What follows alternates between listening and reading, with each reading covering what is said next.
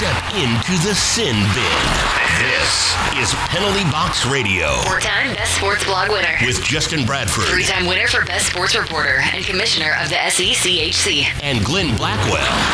It's time to talk all things hockey in the Music City.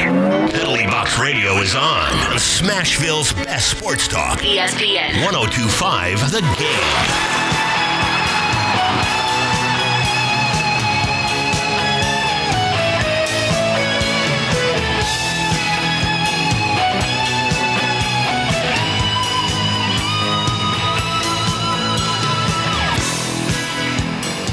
Welcome to Penalty Box Radio here on ESPN 1025 The Game.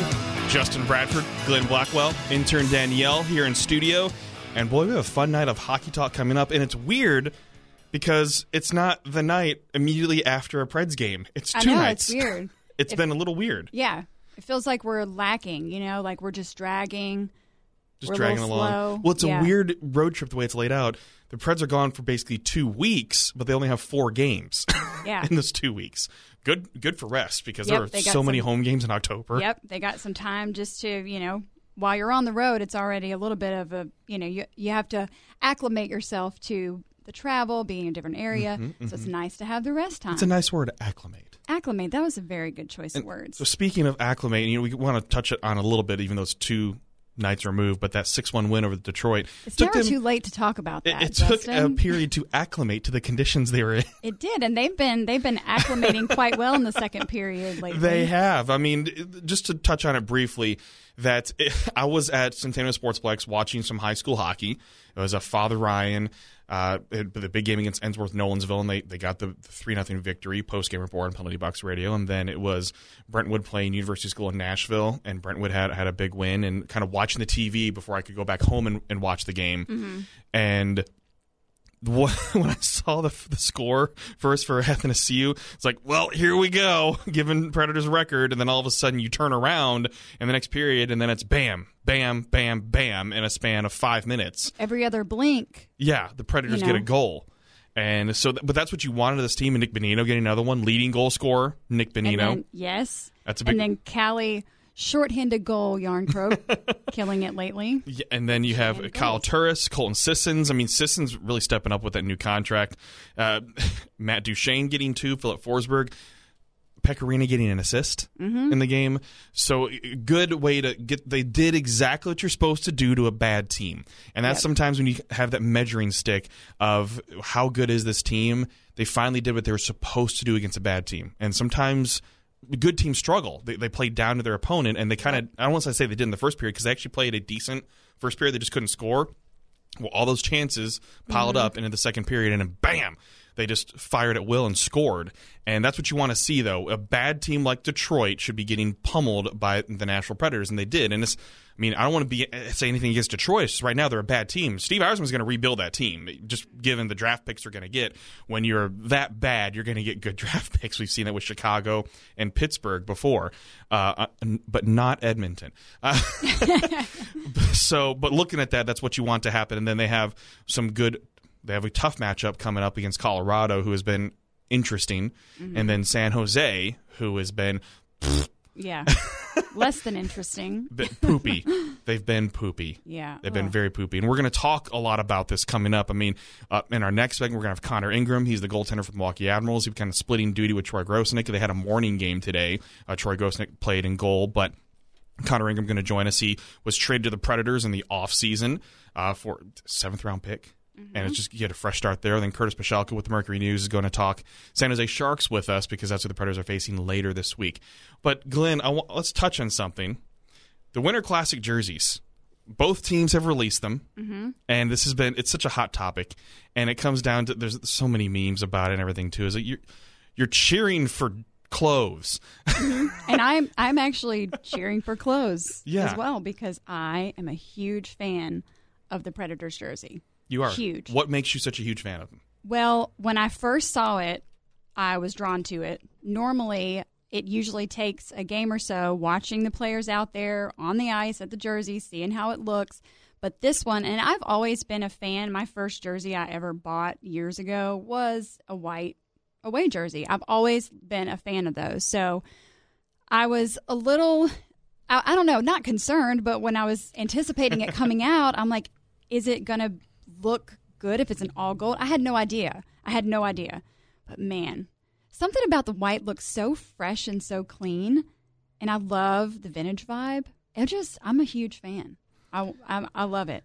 and like I said, normally it takes me a little bit to, Sure. you know, to adjust and be like, oh yeah, it suits them, but it already suits them. I love it. It does. And so for those that don't know, if you've been, you Mm-hmm. know, ignoring everything on the internet, like so many people tend to do and hide under a rock and then have an opinion about something, Mm-hmm. uh, it's a nice little touch of a throwback to the Nashville Dixie Flyers. For those that don't know, let's educate you a little bit about the Dixie Flyers. Mm-hmm. So they were in Nashville from 1962 to 1971 before the franchise folded. They played in the Eastern Hockey League and they won two championships two championships in 64 60 uh, sorry 65 66 66 67 and if you go and look at those jerseys that's like classic vintage yeah, 60 I was 70 about to style say, jerseys if you're not a fan of these jerseys, um, one, I don't understand how, but also go go Google the jerseys. Yeah. uh, go look them up because then you'll see how they paid homage to this team, and it's it makes them that much more likable. yeah so. and, and here's what's so funny about these jerseys dallas's came out today and i like them people are- uh, so, i know some are complaining about the gloves and the pants the gloves are a throwback to the old leather gloves Mm-hmm. that were worn back then and the pants and the khakis look i get it it's for one game yeah, It's for You'll one. be fine. They're division rivals. They played each other in the playoffs. I don't think the players at that point are going to be carrying. Oh man, I'm wearing leather style gloves. Oh. Yeah. they, they're, they're tan. Oh man, they're wearing. I'm wearing khaki colored It's pants. It's downhill one game. Predators. Uh, Sean Henry said they're going to wear those jerseys for probably two more games, sometime during the season as well. But this is what's so funny to me about some of these jerseys. I don't care what you think about these jerseys. They're just for it's for fun. Mm-hmm. People are like, well, they're they're trash. They're awful. What a horrible concept. I don't care. you know what I I think? of? really don't care what you think that it's there's no uh, that they're boring. Yeah, I, I don't I don't get I don't understand why you think they're boring because it's a throwback. Well, I, I get the I get the vibe they're trying to do a throwback. Okay, that's great, you get it. Why do you have such a strong opinion on a piece of clothing that hockey players are going to wear to play in? It's supposed to be fun. It's supposed to be classic. It's a mm-hmm. winter classic. unique. It's unique. Let them let them have the thing. I understand some graphic designers out there may not like the the P touching, mm-hmm. but some so many strong opinions. The P touching the stripe at the bottom. You're giving these this weird look. They don't like that the script style like that. But so many people and they come up with different concepts. You know what one of the concepts I saw was putting the shoulder patch logo on the front. What did people react to with the shoulder patch logo? Oh my god, it's awful, it's terrible, it's a high school logo. Well, maybe we should put it on the front of the jersey. Come on!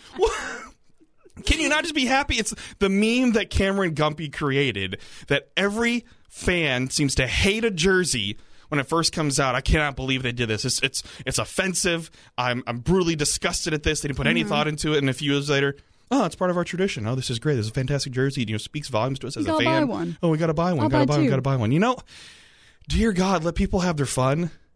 Let people If- have their fun. if this segment, this rant segment, was a meme, it would be the yelling girl at the white cat sitting at the table, and Justin is yelling right now. Actually, no, you're the cat. They're yelling. They're yelling. They hate this jersey. I hate this jersey. And Justin is sitting there in front of a plate of broccoli as a white cat. I'm yelling- I don't care. I mean, get over it. what you it's think a about this jersey. jersey. You know, and someone replied back, you know, there's only 22 people that really like this jersey. Wait, what? They, oh, they count. They did count. yeah, they, they counted. Only Okay. 22 people really like this I they jersey. included me in the survey and poll because they didn't ask me. Yeah, so. you know, and, and John Jensen, who covers Milwaukee Admirals for us, just put out a little poll out there, and I think it was 90% of people, over 400 votes, 90% of people like the jersey. Love the jersey, yeah. Yeah, Which I did the math, and that doesn't yeah, really add up. that is, that, you know, 22 not that's not 22. And the thing is, it's going to sell merch. That's important too. And I think it's gonna they're gonna have fun with it. It's gonna have that vintage And it's look. going to look really good on the ice. I think it's going to look really good on the ice, and I like I like the Stars jersey too. And what's so mm. funny is seeing opinions come in from St. Louis Blues fans about the two jerseys. like, did anybody ask them? Y'all got your Stanley Cup. Shut up and Yeah. go away. Don't even no. Don't even comment Oh, the they're not. jerseys are trash. Why, why go to the extreme? What's with trash? Oh, they're trash. and they're then yeah, trash. just say, okay. You know, it's Like, okay if you don't that like do them. for- it's okay yeah. if you do like them. You know what? I don't care. don't watch the game if you don't like the jersey. I don't know. You're going to watch the game. watching- People are going to watch the game. Oh, You're not I- part of that anyway, I- so- Boy, the rich hockey history that Nashville and Dallas have. Why can't it be two Canadian teams? Well, they had one. It's called the Heritage Classic, and nobody knew about it. Even Canadians. But there's there's an outdoor game today. Yeah, it's in the third period. What? Didn't even know about it. People know about this game. It's been sold out for months. There's people who's selling a ticket. Who's anybody have a ticket? Anybody who has a ticket? Anybody have a ticket? I need a ticket for that game. And they sold them before they knew the clothes they were going to be wearing. So I think everybody is going to be fine. There's plenty of intrigue around this matchup, around this game, and let let people go have their fun. And dear God, shut up about the dang wear. jerseys. Just shut up. About, quit your moaning and your whining. Oh, they they look awful. They could have been more Then don't creative. buy one. Could have more flashy. Flashy's not what the Winter Classic is about. It's supposed to be classic. You idiot. It's not winter flashy. Oh, oh. that's good. That that's good. good. It's not hashtag. It's not winter flashy. Mm-hmm. It's not. Oh boy. That's Anyways. going to be trending. And it was lots of, as always, plenty of upcoming hockey events coming. High school hockey has some big action coming up. This is going to be a great matchup in Bellevue at the Bellevue Ford Ice Center on Friday at 7:30. Montgomery Bell Academy taking on Mount Juliet Wilson Central in Lebanon. It's a good match coming up. Brentwood, Ensworth, Nolensville on Monday at 7 p.m. in Ford Ice Antioch, the Tennessee Outlaws, Brentwood Academy at Centennial Sportsplex Monday night as well. And Father Ryan taking on Blackman Stewart's Creek at Ford Ice Antioch. And then at Bellevue, Monday evening at 9, you have the Franklin Hume Fogg BGA team taking on Ravenwood. That will be a fun matchup as well. And now, the big thing this weekend, college hockey wise, Vanderbilt University taking on Notre Dame and Alabama in the Scholar Shootout, the Bellevue Ice Center, Friday, Saturday, Sunday games, and VanderbiltHockey.com is the details. And the University of Alabama and Huntsville Chargers are hosting Alaska Anchorage this weekend as well in Huntsville. So just take the two hour drive south and watch some NCAA D1 college action. So there's plenty of college hockey for you to catch. Even when the Preds are away, there's always hockey going on. Go out and support your local hockey teams. Go out and support the high school teams. Go out and support the college teams. Go there. A lot of these things are really cheap or really free. so huge opportunities to go there and support it. But Glenn, you know, it is going to be really, really cold out. I mean, talking about wind chills in the in, in the teens, temperatures in the twenties and the lows coming up. But you know, I need I need some heat. you know when it won't be like that? It'll be in July for the Penalty Box Summer. Radio Predators fan cruise in July. Because you can already start planning your vacation now. But what if I want something a little chilly, like a little a little ice surface, while I enjoy the heat? Well, you know what? During this Penalty Box Radio? Ships and Trips Travel Royal Caribbean fan cruise, there's an ice rink on the ship. okay. So you're going to be able to skate. go. On the ship. go. Three private rentals that we have with this fan cruise from July 12th to 19th. It's a hockey fan cruise on Liberty of the Seas, sailing out of Galveston. Destinations include Cozumel, Costa Maya, and Roatan, Honduras. And hey, it's not just to have fun. We're going to raise money too for the Predators Foundation through our cocktail, through our cocktail parties, everything like that. We want to raise money to help those in need. The National Predators Foundation is who we're going to benefit. And we have other things, not just the ice skating, not just cocktail parties, but trivia nights, chuck a puck, all these different activities just for the hockey fans that are part of this penalty box radio fan cruise. So hey, go to hockeyfancruise.com. That's hockeyfancruise.com. Book it today trying to get some special guests on the ship as well. So it's going to be a lot of fun in July, middle of the offseason, nothing going on. So come travel with us, hockeyfancruise.com. Up next, Connor Ingram of the Milwaukee Admirals, the goaltender there. We're going to talk with him here on Penalty Box Radio, ESPN 1025 The Game.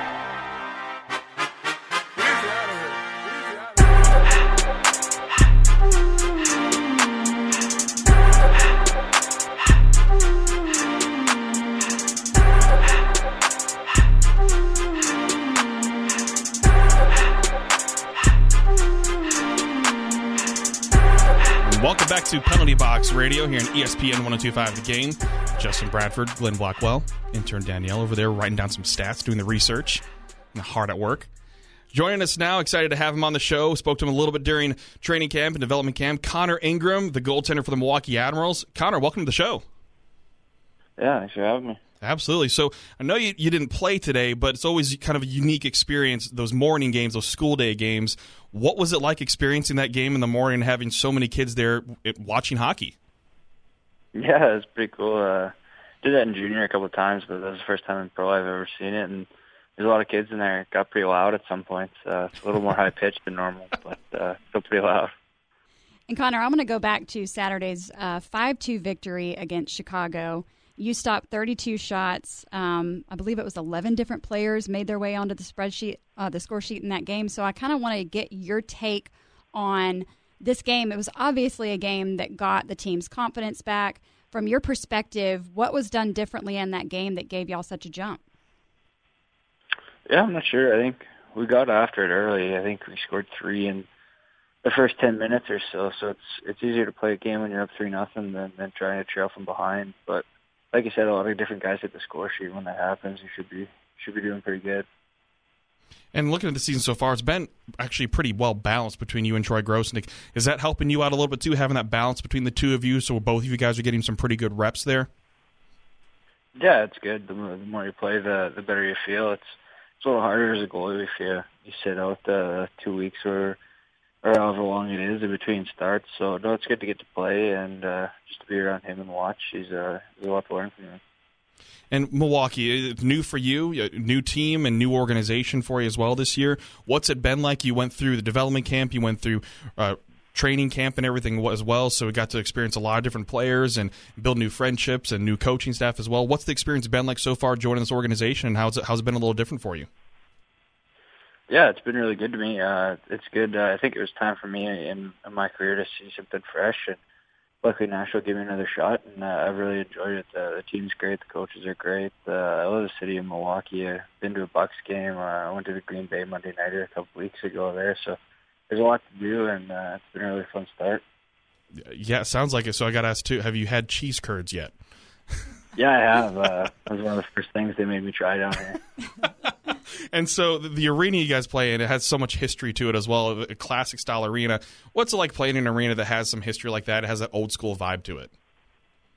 Yeah, it's a it's a lot of fun. Uh, I think coming from Syracuse, I uh, my judgment was a little tainted. Uh, buildings, uh, the building's a couple of years older than this one, but it's a it's a nice arena. It's got a nice big screen, and the screen's in the two ends. It's uh, it's a really nice spot for us, and the dressing room is is incredible for an American League team. It's uh, it's beautiful inside and out. So no, it's been really good, and the fans have been good too. So nothing to complain about for sure.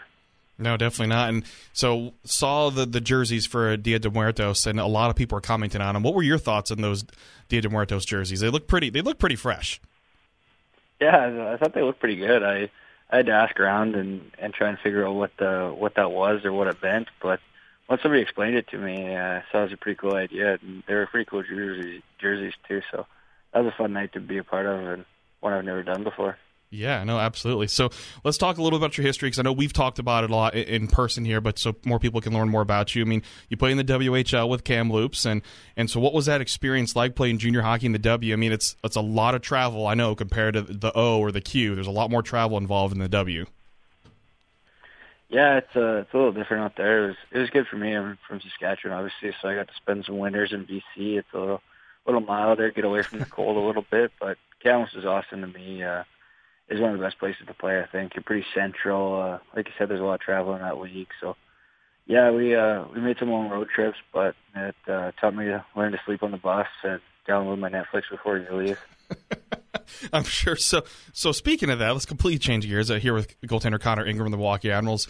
Netflix. What are some of your go-to shows right now on Netflix? Uh, well, honestly, I just got Hulu. We don't have Hulu oh. in Canada, so I switched over and uh, I had to switch over because I love Brooklyn Nine Nine, and there's no Brooklyn Nine Nine on American Netflix. It's uh, it's on Canadian Netflix, but I couldn't find it down here, so I had to get that to watch that. And uh, I uh, I usually go for that. They're usually just whatever's on. If there's some football game or, or even a hockey game, uh, I'll watch Friends. My girlfriend made me watch the that series this summer, so it's not my favorite, but I'll sit through a couple minutes of that if I have to. okay, then I got, let's flip that. Then is there a show that you kind of make her watch as she has to get through? Well, the deal was I watched Friends, she watched The Office. And I think she's made it through three episodes, and I made it through ten or eleven seasons, whatever that is. Although I, I do have a lot more free time than her, so. Sure. So it sounds like an even exchange right mm-hmm. there. I feel the yeah, office. We're we're gonna talk about it behind closed doors later, but we'll figure out. I feel the office one in my soul right now. I feel that. so with the office, and who's your favorite character on that show? Oh, in the office, probably Toby. I love just how, how much everybody hates him. All right. See, th- there we go. There we go. So, uh, in terms of movies, and are you a moviegoer too, or do you tend to prefer TV shows? Uh, I, I'm not a big go to the movies person, but I'll I'll search through Netflix see if I can find something. Or I'm more of a documentaries guy than I am uh, than I am a movie guy. Okay, so what are some good documentaries that you've experienced lately? Are they, are they sports ones or just any kind of documentary? Yeah, anything really. Uh, I watched uh, I watched uh, I watched one called Iceman the other day. Uh-huh. There's a there's a bunch on Netflix there that uh, you can just kind of cycle through. The Founder's a good one, or just conspiracies or anything like that. Anything to keep you busy, basically. All right, so Glenn, I know Glenn has one more question before we have to let you go too. We have to, yeah, we have to ask the important things that everybody wants to know. Is a hot dog a sandwich, Connor? Uh, oh God. You might, we might get a no comment here. We- The, the deciding factor on this, I always say, is if, is the bun in one piece or is the bun in two pieces? Oh, one That's- one piece, one. Yeah. one piece, the way Yeah. a hot dog usually is served. Yeah, one piece, then no, then it's not a sandwich. yes. Okay, all right. Well, oh, we learned something new about Connor Ingram today. well, well, Connor, we certainly appreciate your time. Best of luck this season with Milwaukee. Uh, glad to have you on the show here. Welcome to the to the Predators organization and everything, and we, we absolutely hope to see you here in the future too, playing down in Nashville. Yeah, hopefully see you soon. All right, folks. Connor Ingram, goaltender for the Milwaukee Admirals, getting get some good split duty there with Troy Grosenick. So it's really good to have him in the organization because I mean, there's he has a lot of talent. He has a lot of talent, so it's really good to see him there and getting a fresh start with the Milwaukee Admirals and the Nashville Predators organization there too. And hey, you know, He's got he's got great taste in television shows, and he agrees, you know, that hot dog is a sandwich. So he's good people. oh good yeah, people. to you. okay, up next we're going to talk a little bit about the San Jose Sharks. Curtis Pashelka at the Mercury News is going to join us next. Predators play the Sharks later this week here on Penalty Box Radio, ESPN 1025 The Game.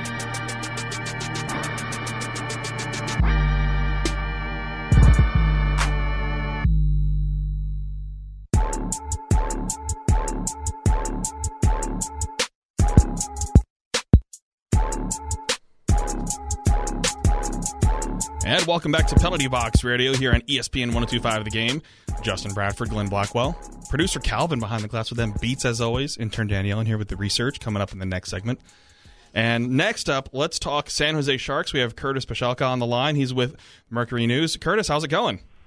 Good, Justin. How are you? Oh, doing just fine. Just I'm enjoying the couple days off from hockey instead of having Right. that every other night. It's, it's it's a nice little break the Preds have on the road here. Uh, so let, let's go ahead and talk to San Jose Sharks. It's got to be just a little bit shocking to Sharks fans, just in terms of the way this team's been performing lately. Just overall this season. I know it's very early and things can change, but what are your overall thoughts going on right now?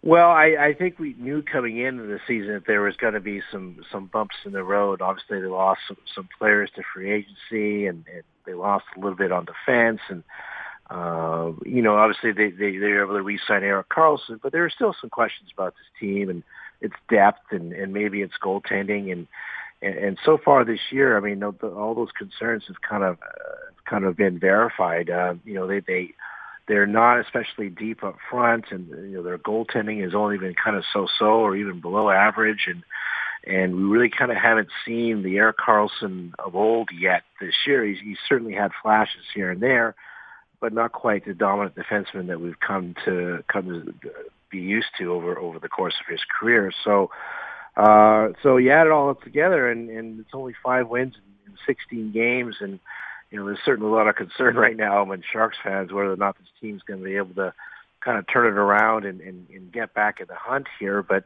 uh, but uh, you know we'll we'll see. That's sort of a question that uh, remains to be uh, remains to be answered here. And Curtis, I know this is obviously, I want to kind of expand on what you just said because the talent is there. And so, is this something that you're seeing could possibly be more of an internal issue than it is a roster issue?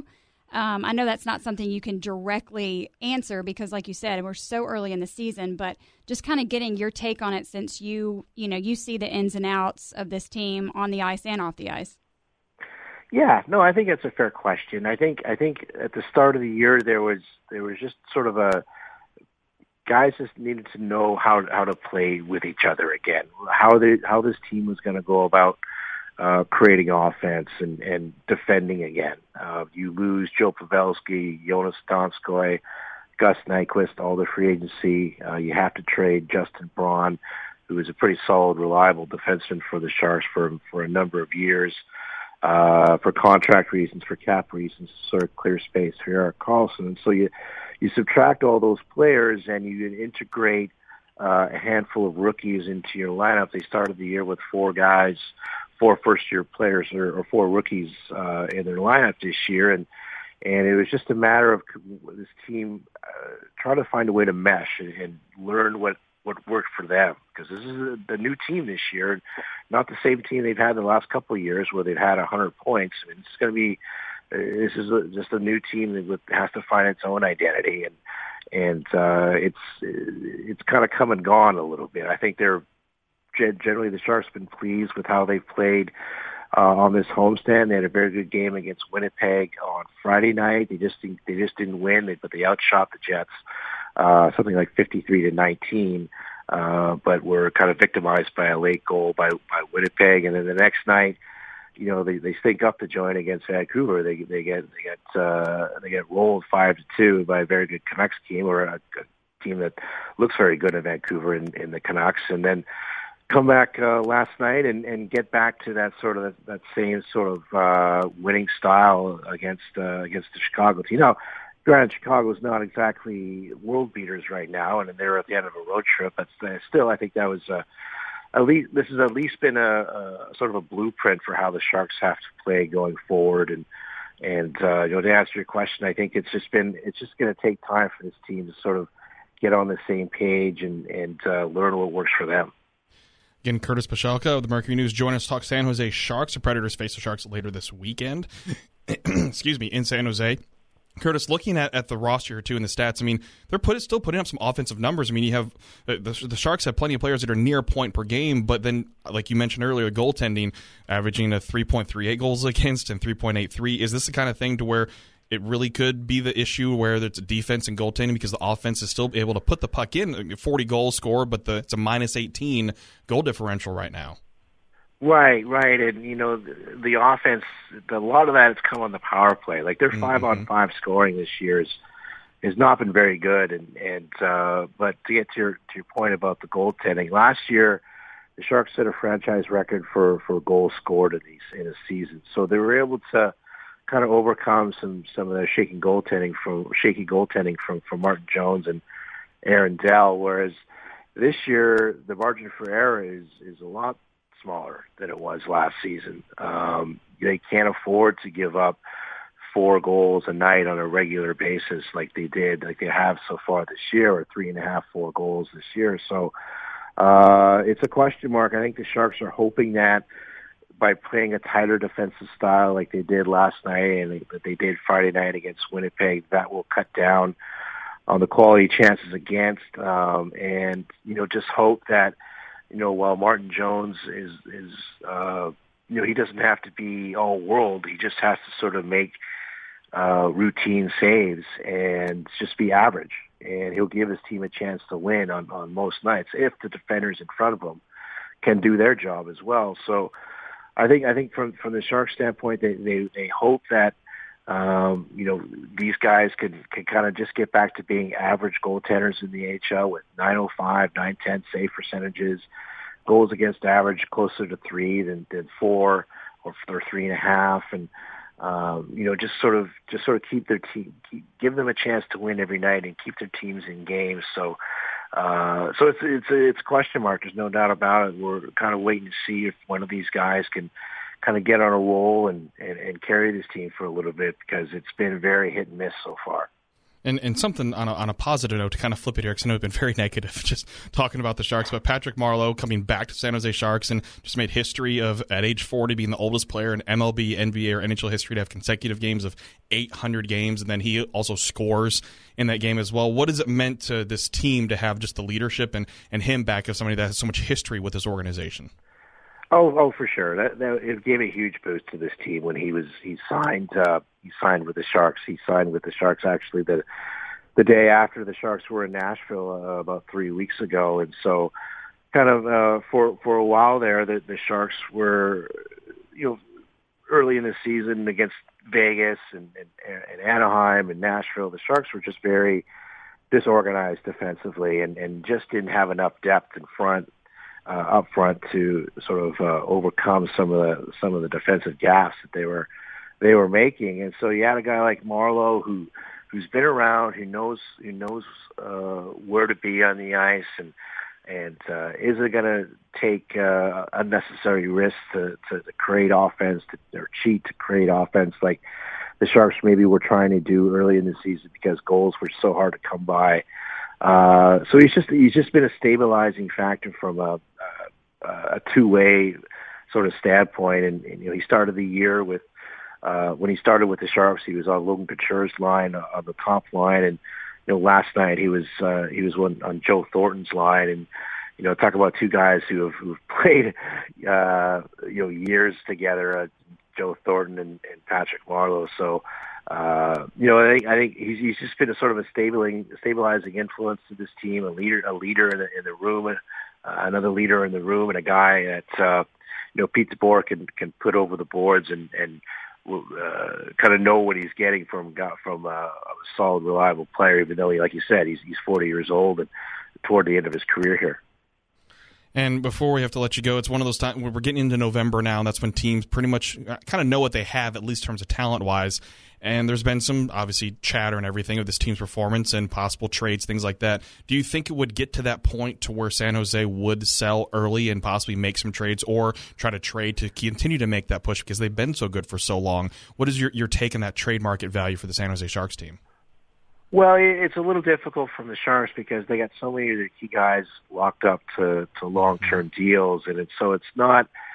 Uh, it wouldn't be a blockbuster type situation for the Sharks. It would be more of a, you know, trying to add a depth forward or, or maybe finding a backup goalie on the market somewhere. And you know, they don't have a ton of cap space to to play with. So if you're trading for a guy, you got to set some salary out the door too to sort of make it all fit. And uh, so I, I, I I think if the Sharks kind of kind of keep petering along here at maybe 500 or or right around there for the next few weeks, I would not certainly not be surprised if Doug Wilson, you know, tries to uh, tries to bolster this lineup uh, in some fashion because this not this wasn't considered to be a rebuild or a rebuilding year or a reset this year for the Sharks. They they generally thought that they would be contenders for the division title and be, be in the playoff hunt once again. So uh, I don't see this team selling anytime soon, but um, you know they're going to have to wait and see and, and give their GM a reason to to uh, add add some players to this team because if there's no point in adding to the team if if you're not going to go uh, if you don't feel you're going to make the playoffs. So uh, you're right. The kind of the clock's kind of ticking here, and we'll see what, where the Sharks stand at the end of this month. They got a ton of home games in November, so kind of see where this, this team's at, at at the end of the month, and I think this, I think Douglas will probably make some decisions after that as to how he wants to proceed. Makes perfect sense to us. Well, Curtis, thank you so much for your in-depth look at the Sharks. We really appreciate it. A lot of great information. There, so thank you so much for joining us tonight. Sure, anytime. All right, folks. Curtis Pashelka, Mercury News beat writer for the San Jose Sharks. Great information there. Get, kind of get you set for Preds versus Sharks coming up Saturday night in San Jose. Like he said, Sharks have a lot of home games coming up, but it's one of those question marks because you see this team and you see some of these names you recognize of they have so many playmakers, but they have lost a lot mm-hmm. as well, and they have some guys locked up long. Logan Couture locked up long term. Uh, Vander Kane locked up to 24-25. Erik Karlsson locked up a long time with mm-hmm. an 11.5 mil cap hit. Brent Burns 24-25. Marc-Edouard Vlasic to 24-25, and then you have Martin Jones and Aaron Dell. Uh, sorry, Martin Jones locked up to 23-24. Yeah long term contracts. Yeah. And then just looking ahead to Saturday, this is one of those situations where the Predators don't ever want to overlook a team, right. no matter how many losses they've accrued in 16 games. You don't want to overlook them. You don't want to sleep on the Sharks because the second that you do, and that's why I think we talked. You mentioned about Detroit. You never want to play down, and they they proved that they aren't they aren't doing that right now. So it'll be. A, I think it's still going to be a good matchup because San Jose is going to come hungry. So. And especially noted Pred killer Patrick Marleau. Oh yeah, it's one of those things. He just tends to score against yep. Nashville, so hopefully they're prepared for that as well. But it'll be interesting to see how that game goes. But yeah, goaltending for San Jose has been a huge problem because again they're putting some pucks in the net. They're not obviously scoring at a Predators pace, which mm-hmm. is you know mm-hmm. sixty goals so mm-hmm. already this season, which is just unreal. But forty goals for the San Jose Sharks, but fifty eight allowed. So goaltending when you're when one of your goaltenders is averaging close to four goals against, another one is three and a half goals against. Yikes. That's bad. Yeah. All right. Well, big thanks to Curtis. Great information there. So really appreciate that inside uh, look at the San Jose Sharks. Up next, we have some Twitter questions to answer covering a multitude of topics. That's how we're going to close it out here on Penalty Box Radio, ESPN 1025 The Game.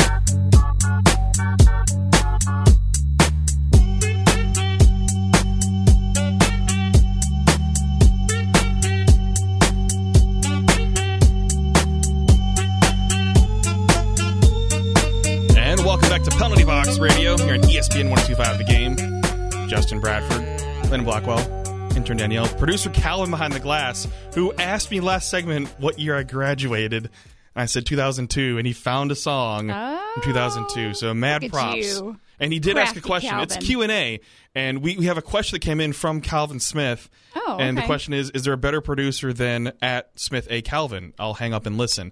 Uh, no, there's not. You are the best. Actually, no. It's I'm kidding. you're the I, didn't- I wanted to see the look on your face when I when you thought I was going to say there is a better. It's also a small Twitter plug for me at Smith A. Calvin. There you See, go. see, man, so That was smart. very smooth, Calvin. Well, I mean, That was he is wearing he's wearing a Georgia Tech hoodie Aw. or sweatshirt, which you know, plenty of smart folks go there. plenty of smart folks. Which, by the way, I'll actually be in Atlanta. Georgia Tech is taking on Florida Atlantic in Atlanta on Sat- Friday and Saturday. I'll be there Are Saturday you for trying that to say game. that you're smart, trying to say I'm their commissioner and I'm going to be there. which is smart? I, well, I mean, I'm go, going on a road trip with the Jack Woods, also known as oh, Spider oh, Jack. This will be fun. Yeah. This will be fun. I hope I Poor survive. Jack. Poor Jack. Poor All right, let's get to our I questions. feel for you, brother. For him, Yes, I feel for Jack. He has to travel with you. I've traveled with you. wow, wow. Wow. I would Y'all be should See his offended. I would be offended, but you're not a Jersey. Oh, that was good. That was good. All right, let's get to our questions. it's not the winter flashy. Casey asks, "Who has the better Winter Classic jerseys, Nashville or Dallas?" Yes, mm-hmm. I really do like them both. They are both good. I, I like them both, and, and that's not just me trying to be non-biased. I really do well, like they are both. both. I obviously, I think I'm personally drawn to the Predators more, Sure. but they have good jerseys. Both of them have great. They're want- just going to look so good together Yes, on I, ice. yeah, I want to get one, but I'll never be able to wear it. oh yeah, I can't wear jerseys. Danielle, do you have an opinion? No, I agree. I like both. They both have that retro feel. Yeah. And I want to see them on the ice. I'm really excited. I like them both. I I can't do pick. All right, Evan asks, what's going on in the face-off circle? Overall, the numbers aren't terrible. With the center depth they have, I would expect this area to be much better. Joey's had some especially poor games in the circle. Offensive zone faceoffs are operating at 49.8%, which is 19th in the league. So, it's interesting. Uh, When I want to look at stats like this, I want to give at least a quarter of the season. And it's not to discredit Evan at all. Thank you for sponsoring us. it's more of a I need 20 games. I know there's, there's 15 in, but five more games you get an even better average on this. Yes, can offensive zone faceoffs be better? Of course, you always want to be better. You want to be above 50%, percent but I'm not going to put a red flag on that just yet. Uh, Johansen, could he be better? Yes, but let's uh, we need to dive deeper who he's going off against because obviously a lot of other teams are probably putting their best face-off guys against Ryan Johansen as well. And then you look at the second line; it's flipped between Matt Duchene and Kyle Turris, so you might have uneven numbers there. Whereas Ryan Johansen is the center for his line. It's not mm-hmm. flipping between guys because Colton Sissons, Nick Bonino especially, are all well above 50%. I think it's at 54 and 52. Yeah. So they're doing okay. So let's get to the quarter mark of the season and see where they're at there and then see if there's continued improvement on things because again most teams are still trying to figure things out mm-hmm. first 10 12 games in we get to the 20 mark you really know what you're made of That's kind of what I'm thinking. A couple of weeks back, I looked into that and saw at that point everybody was above 50. But I think that right now, 15 games in, being where they are right now, it definitely, definitely could be worse. But it, there's always room for improvement, and there's time for that. So, like you said, it's a small sample size right now. So, given more, um, you'd be able to probably answer that and look at it a little bit deeper. But I totally agree. Mikael Granlund has 57.8% right now. Ryan Johansen is below the 500 mark. It's only 15 games into the season. All the stats are going to level out once you get to that quarter mark, that half mark in the season. There's no need to freak out right now. I think that they're all going to. if they're winning It doesn't matter. Yeah. exactly. That that winning fi- ch- fixes everything. So And this- they're on pace to if they stay on pace Oh, gosh, to yeah. continue to score all these goals. Right. This question just know. in from Bobby Butler. What happens first, David Poile statue outside the Broadway entrance or Pekka Rinne number retired? Why not both? Oh yeah. Don't make us choose. That's a really good question. I, think like this. I think just in terms of the way that pacing's going, Pekka Rinne might be first, just because it'll be almost instantaneous. Kind of like with Roberto Luongo down in Florida, they're making that happen quick. Mm-hmm. I think it's going to be fairly quick for the Predators once Pekka Rinne does retire. Mm-hmm. Uh, that it'll be either retired, honored, something, whatever they decide to do to do for their honorship Yeah. for players. like a Pekka Rinne wall outside next to David Poile. Oh, oh, That was good. It'd be flashy, but classic. Yeah. Okay. Here we go. Uh, uh, I always mess up this one up. Kimi Ko. Do you feel like we're headed to replicate Chicago or Detroit with sudden inability to compete, albeit in a few years? Since we have one of the oldest squads in the league, something that, that both these teams have, we're towards the top of the league. So here's the difference. Nashville doesn't have necessarily the same contract situation that Detroit had in terms of overall bad contracts. Not yet. I mean, if a player just mm-hmm. you know tanks and goes south with their skill set and everything, then there's that. But the Predators right now don't have a Brent Seabrook contract. I mm-hmm. don't foresee them scratching one of the leadership guys that wears an A that has the type of contract and then you know being a healthy scratch. I don't think they're going to force anybody out like that too. Plus, there's only two no trade clauses Yeah. on this team, so it makes it a lot more flexible. Whereas Chicago, when the last expansion draft happened, they were set with who they had to protect because of all their clauses. And I think they had like yeah, it was like eight or nine Yeah. huge, huge. Yeah, they had Sorry, to protect. Got to protect them. Gotta protect and 'em. that's where that's where they That's differ. where they're different. And Detroit had some really bad contracts as well. Steve Yzerman's cleaning that up a little bit, mm-hmm. but I don't think But they're going to face slow a situation. process, It yeah. is a slow process. I mean, you have UFC till 2028, Ellis till 27, Sissons and Duchene to 26. Their average age is 28.3 right now. League average is around 27. They've been at 28 since 2016 17. I don't think that they're even close to pulling into Detroit right now. Yeah. Okay. Uh, Doc uh, Paul asked which one, Sissons or Snossus? I'm going Snossus. Always Snossus. Always Snossus. I've always said Sissons, but Snossus is kind of funky. I kind of like it. Yeah, you Might should. jump on the bandwagon Yeah, there. do that. Do that. Okay. Here we have Jim Chandler, good buddy at 1075, asks Looks like St. Louis has quietly taken over the division. Can the Preds' explosive offense overcome the Blues' smothering style? They better. Well, I'm I'm okay if the Preds don't win the division. You don't have to win the division to do well in the playoffs. You don't, and so and, and St. Louis has looked like they responded pretty well to Vladimir Tarasenko's injury. so, uh, but the thing is, as long as it can compete well in the playoffs, that it's fine by me. Uh, Dave, the Athletic article today was great. If you have not read this article in the Athletic about chirping in hockey, it is absolutely fantastic. It's like favorite all time chirp. He said, "I got to go with uh, Waz. Got my two cup rings plugging my ears, even though it was Oh post game." uh, I, I think right now, I'm, all time is tough for me, but one of my favorite ones is the Ryan Johansen one to Kesler. Is nobody likes you? Who could cheer for you? You know, Yeah. I, I think that's a great chirp. And it, it- what's great about this article goes into the style of chirping and some some things that are off limits, what the guys do. You know, if they get pulled back, like how Brett Hull pulled on uh, Sean Avery. He's like, no, no, no, nobody talks to Mr. Sakic like that. Uh, so certain things, I highly suggest you read that article. You all have any favorite ones? Speaking of Ryan Johansen, beneath the eyes a few years back, I can't say what he said on air because I don't want to lose my job. But he likes to call people turkeys. I mean, who who takes a hit and says, "Oh, you turkey"? Yeah. like that Oh, takes that's good. talent. I give Gobble, him so gobble. much credit. That's funny. I think I had one back. Um, this was actually back when Rich Clune was with the Nashville Oh, yeah. Predators. He he was like an inch taller than Jordin Tootoo, and this was obviously after Tootoo left the Predators. And he made a comment to him out on the ice, and he's like.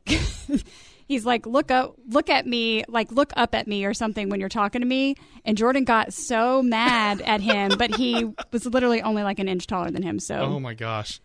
But the fact that you know that's when you know it's a good chirp when they get so angry Oh, and yeah. they're like, I You're didn't even say anything bad. You know, I was head. just I was just really funny. Like so that was one. a good one. Well, one of them's talking about Like, why would anybody watch you? the, the Fiddler impression.